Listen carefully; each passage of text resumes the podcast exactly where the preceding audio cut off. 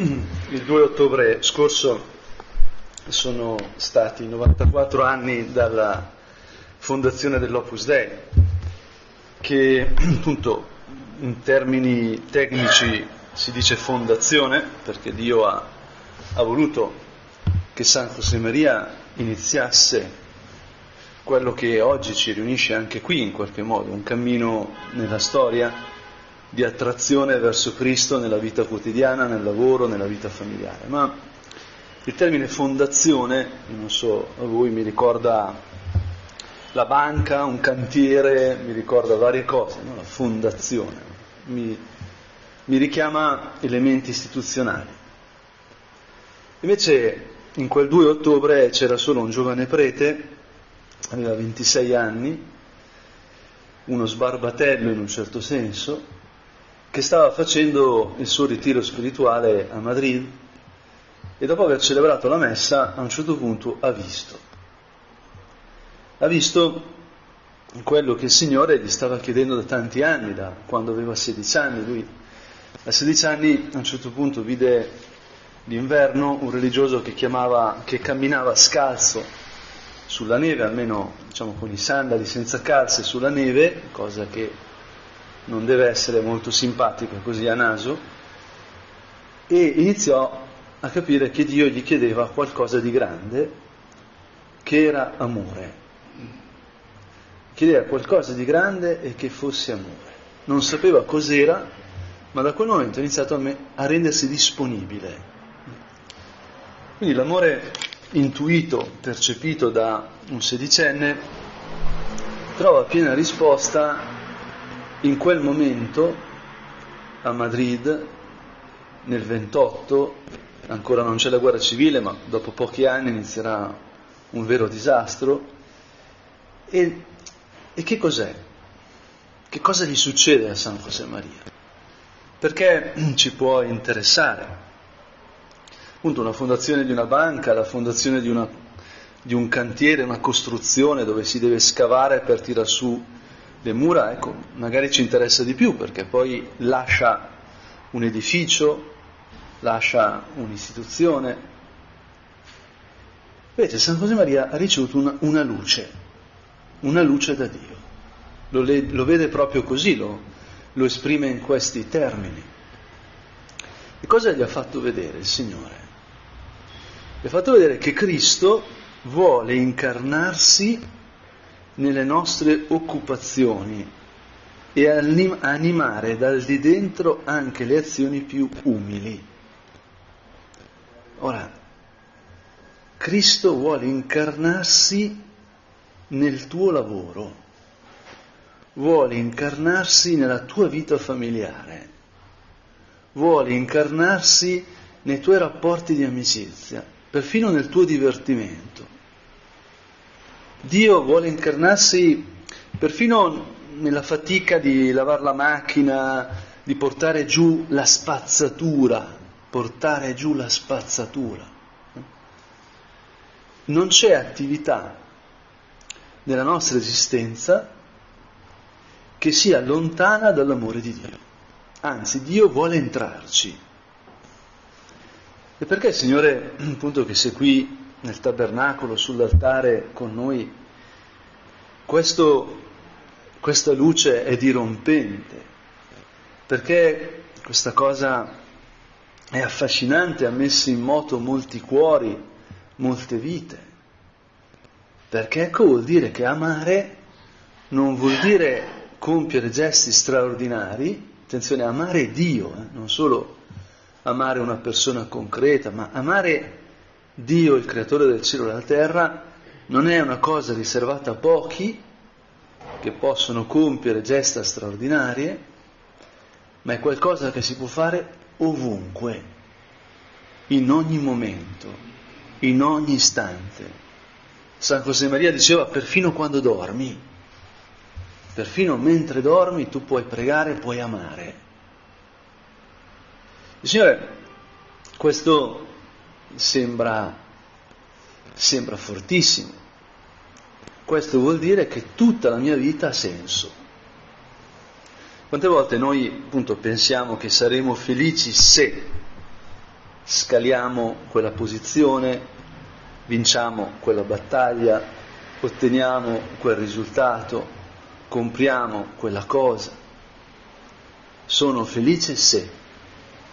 Questo il demonio ce lo ripete. Per essere te stesso, perché la tua vita sia piena di senso, devi ottenere quel risultato, quella cosa. Tendenzialmente il demonio ci attira con conquiste materiali o conquiste psichiche, mm, perché battere il proprio avversario a tennis può diventare un idolo, che non è una conquista solo materiale, ma in primo luogo psichica. No? Il Signore, appunto, tu invece ti fai trovare, l'incarnazione vuol dire che tu ti sei venuto a mettere potremmo dire in ogni anfratto della nostra esistenza. Perfino quando andiamo a bagno, diciamo, oh, Don Giulio, cosa sta dicendo? Io quando ero bambino a un certo punto ho notato che nei film con i cowboys, che c'erano quando ero piccolo, o con i soldati, quindi con quei personaggi eroici che attraggono la fantasia di un bambino, a un certo punto notai che non andavano mai in bagno ma non fanno la pipì. John Wayne non deve fare la pipì.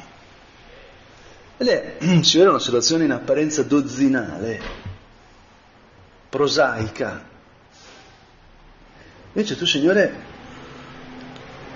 ci hai rivelato che tu sei, che sei Dio, che sei infinito, ti sei fatto carne, ti sei fatto uomo e hai vissuto come un uomo. Hai vissuto le, le lotte, le battaglie di ogni uomo. E hai fatto la pipì. E da bambino hai avuto bisogno di essere nutrito. E hai lavorato e ti sei pestato un dito col martello come ogni falegname fa e hai avuto fame hai avuto sete. Ecco, Signore, avere fame, avere bisogno fare i propri bisogni diventa occasione di incontrare Dio. Ma come?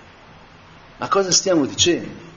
Dio c'è in chiesa, Dio c'è qui, in questa cappella, in questo oratorio, nel tabernacolo, Dio ci deve essere in situazioni e luoghi eccezionali, straordinari.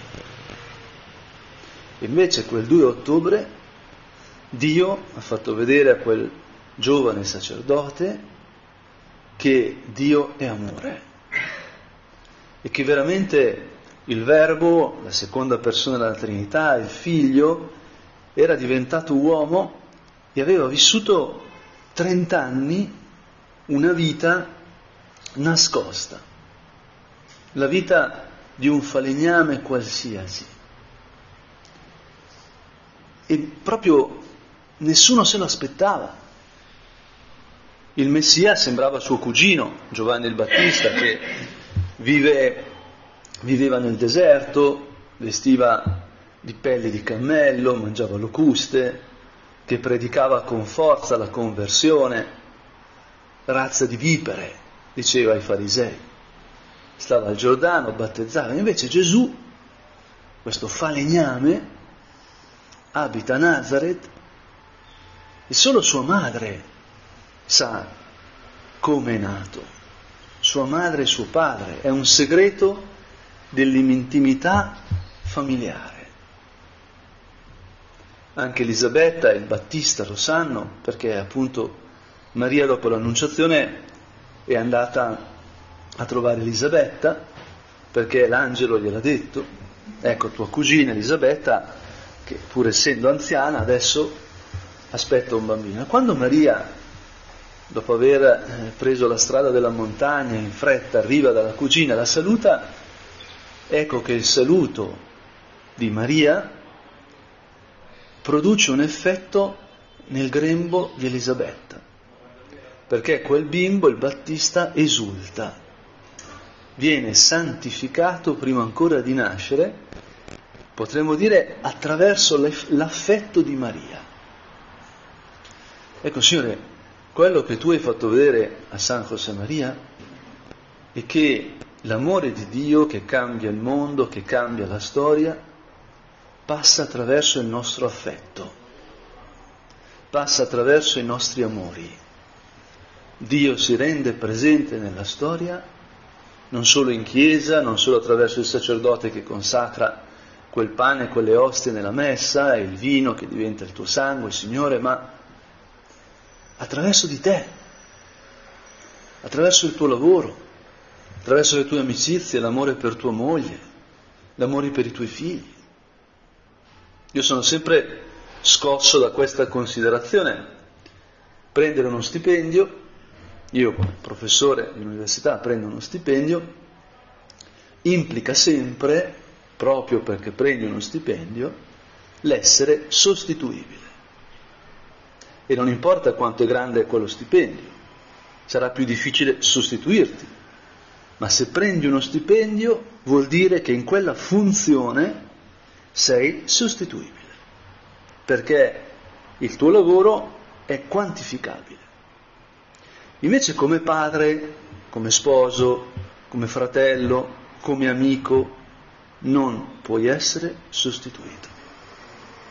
Le cose più vere, le cose per le quali vale la pena vivere, sono cose che non hanno prezzo, non sono fondate nella quantità, ma nella qualità. Oh Signore, quello che tu hai fatto vedere a San José Maria è che la nostra vita, la nostra vita quotidiana, può diventare arte può diventare pezzo unico se ci mettiamo l'amore, se lo facciamo come una madre cucina per suo figlio. Io sempre devo spiegare alle giovani sposine che è inutile cercare di confrontarsi con la suocera, perché la mamma di quell'uomo che hanno sposato ha nutrito quell'uomo quando quell'uomo era bimbo e aveva tantissima fame e come ben sappiamo le cose più buone sono quelle che soddisfano un desiderio più intenso. Io mi ricordo ancora un'estate, dopo una gara, dopo uno sforzo atletico, ecco, aver bevuto l'acqua fresca, non troppo fredda ma fresca. Poi dopo un allenamento, ti chiedo scusa se parlo di queste cose, ma è colpa tua se l'hai detto a San José Maria, dopo l'allenamento di basket a Cantù, aver preso una festa del paese un panino con la salsiccia. È uno dei pasti migliori che ho fatto in vita mia. Ma non per quella salsiccia, non per quell'acqua, ma per la mia fame e per la mia sete. Oh Signore, appunto, una madre mette al mondo, dà la vita, nutre, un padre protegge, custodisce, e quel gesto è un gesto d'amore. E l'amore cambia la storia. E allora, forse adesso in questo ritiro, per noi è un'opportunità per domandarci alla presenza di Dio, quindi domandarci, domandare a noi stessi, guardando però te, Signore. Guardare dentro di noi, però con quella luce che promana dai tuoi occhi, Signore. E domandarci, ma io credo veramente che il mio amore è onnipote- onnipotente. Ecco, Gesù ci ha detto che la fede muove le montagne. Io credo che gli atti d'amore più piccoli, il fare un lavoro con attenzione, il cercare di lavorare in ufficio come un padre lavora per i figli, lavorare per qualcuno, non per qualcosa. Io credo che questo porta la tua onnipotenza nella storia o no? Perché la luce che San José Maria ha ricevuto dice questo. Il fatto che sia stato elevato agli onori degli altari conferma questo e la vita di tantissime persone che lo hanno seguito mostra questo, la forza dell'Opus Dei non sono i soldi, le banche, i contatti, non si tratta di questo. Non è un club, non è il Rotary, non è il Lion, non è una versione cattolica della massoneria. È un cammino per essere contemplativi in mezzo al mondo. Contemplativo vuol dire guardare il mondo con i tuoi occhi, Signore. E questo riguarda l'amore, questo riguarda il nostro essere umani. Non si tratta di aggiungere qualche cosa, non si tratta di venire a porre un ulteriore piano nelle nostre esistenze. Come quando io ho bevuto l'acqua, bevuto, ho mangiato la salsiccia, non stavo entrando con un elemento esterno, estrinseco, ma stavo dando risposta al mio desiderio di quel momento. E così, Signore, noi siamo stati creati da te, a tua immagine e somiglianza, per amare perché solo l'amore può soddisfare il desiderio di infinito che portiamo nel cuore. Una volta ero professore da poco e il mio maestro mi chiese di accompagnarlo in un viaggio in Repubblica Ceca, eravamo in Spagna dove io ho preso il dottorato, dove ogni tanto tornavo dal mio maestro per eh, finire pubblicazioni insieme. Quella volta mi chiese di accompagnarlo a un congresso a Olomouc, dove tra parentesi c'è una birra buonissima in Boemia. E, mm, e visto che già aveva una certa età, il mio maestro, una settantina d'anni, aveva un po' di difficoltà, aveva un enfisema molto forte, quindi era, diciamo, il viaggio era, era delicato alla sua salute. Ora io lo accompagnai e facemmo tappa, organizzammo il viaggio in modo diciamo, smooth, in modo non troppo intenso e facciamo tappa a Madrid da una sua cugina che aveva sposato, più o meno coetanea, che aveva sposato un pittore. E quindi in una zona molto bella di Madrid, in una casa molto bella, piena di quadri stupendi, di tanta bellezza. Ecco che ci ospitarono a dormire e io la sera mi trovai con questa famiglia grande del sud della Spagna, erano di Seviglia, in una riunione familiare, diciamo, con nipoti, eccetera. E io ero un po' esterno, anzi ero decisamente esterno, sia per famiglia che per cultura, e quindi mi ero dedicato a una cosa che a me affascina, che è studiare le persone. Il verbo studio in latino è il verbo che si usa per dire amare. La prima cosa per amare qualcuno, per voler bene a qualcuno, è guardare, imparare, ascoltare. E per giunta era abbastanza affascinante il tutto perché appunto casa di un pittore, eh, famiglia molto allegra del sud della Spagna, era veramente int- intrigante. E mi aveva affascinato profondamente lo sguardo del padrone di casa nei confronti di sua moglie, che era la cugina del mio maestro, che appunto erano avanti negli anni, ma rivelava quello sguardo un amore giovane, fresco. Veramente sembrava un giovanotto innamorato della sua ragazza. E così, diciamo, anche se adesso ho molta più esperienza di prima, anche con l'esperienza che avevo allora, mi rendevo conto che questo era un dono, era qualcosa di prezioso.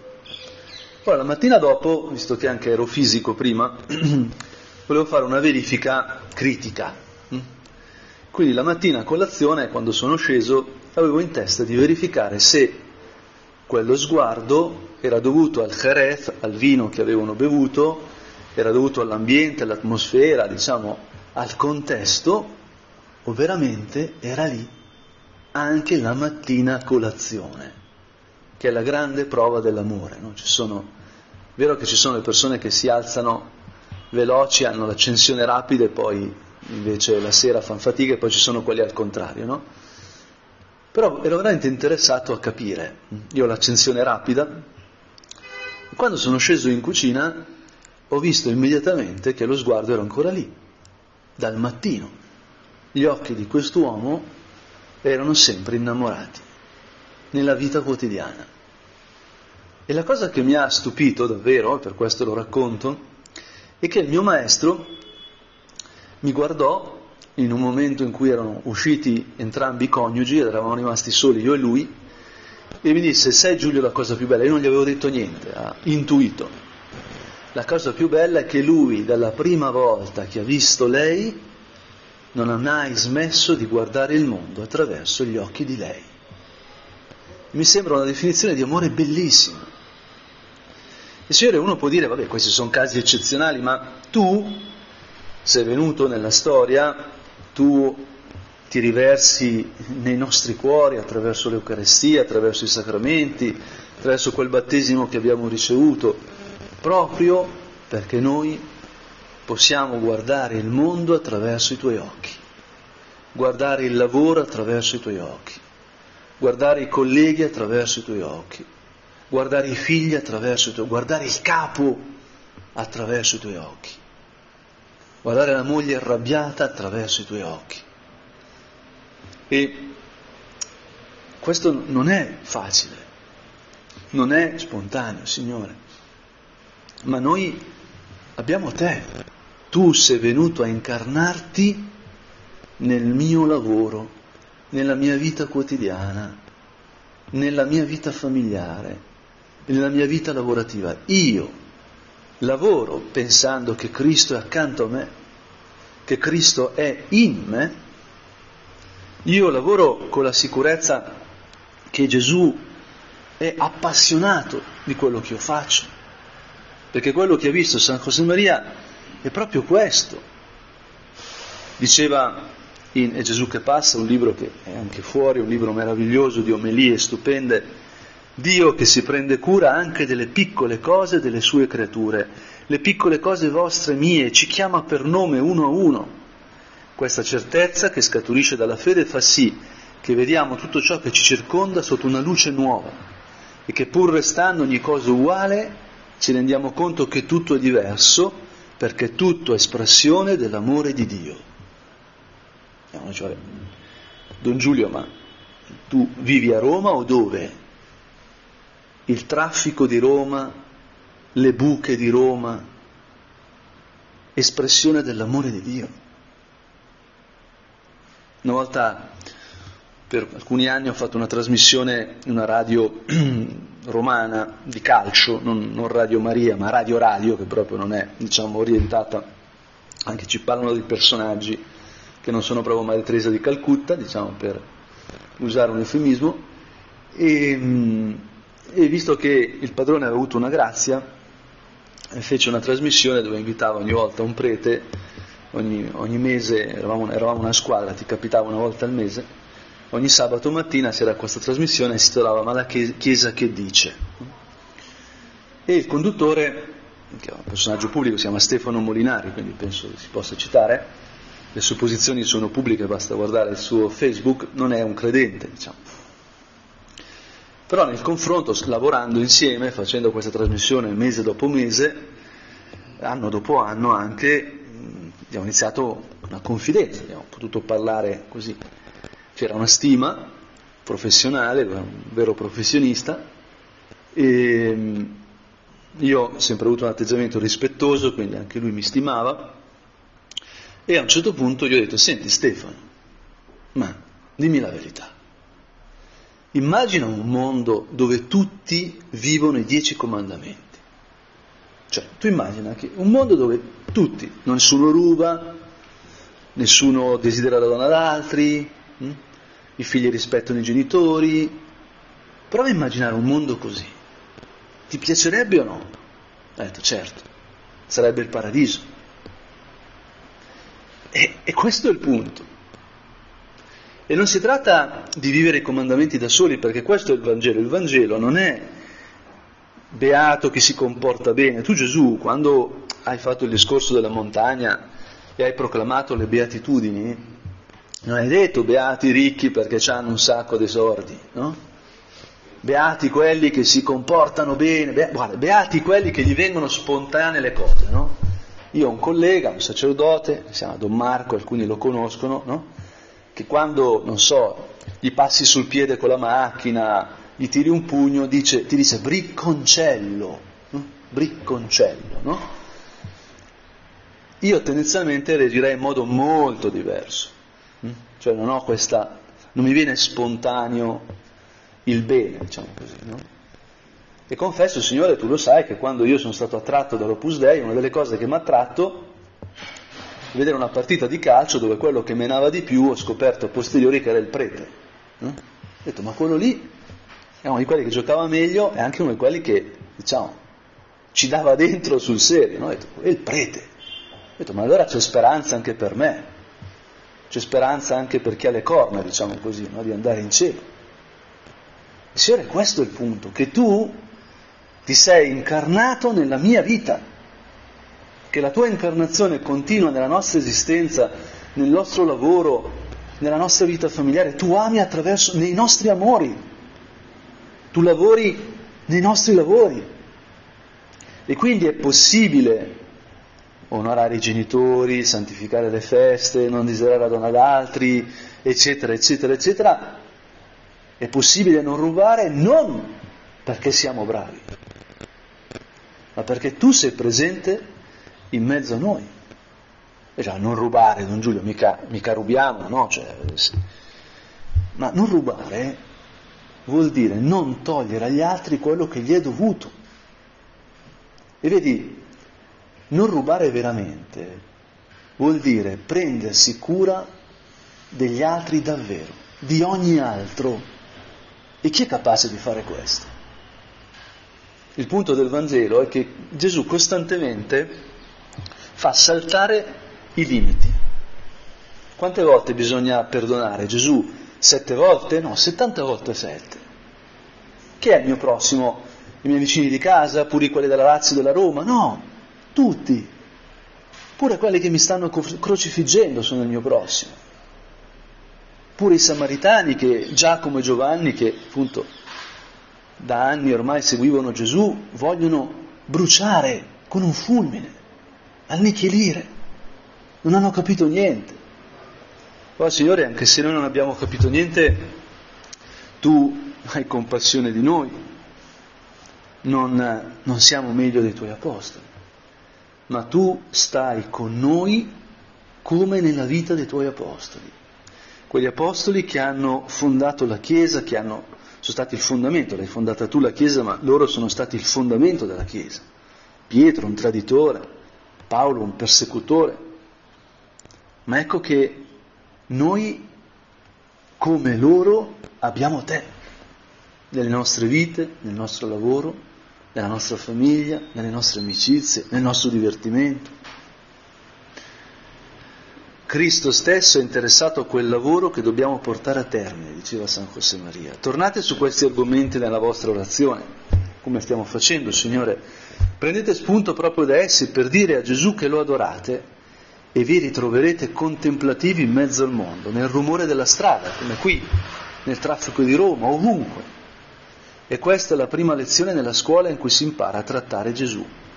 In questa scuola Maria è la migliore maestra perché conservò sempre un atteggiamento di fede, di visione soprannaturale, dinanzi a tutto ciò che accadeva nella sua vita custodiva tutte queste cose nel suo cuore e le meditava.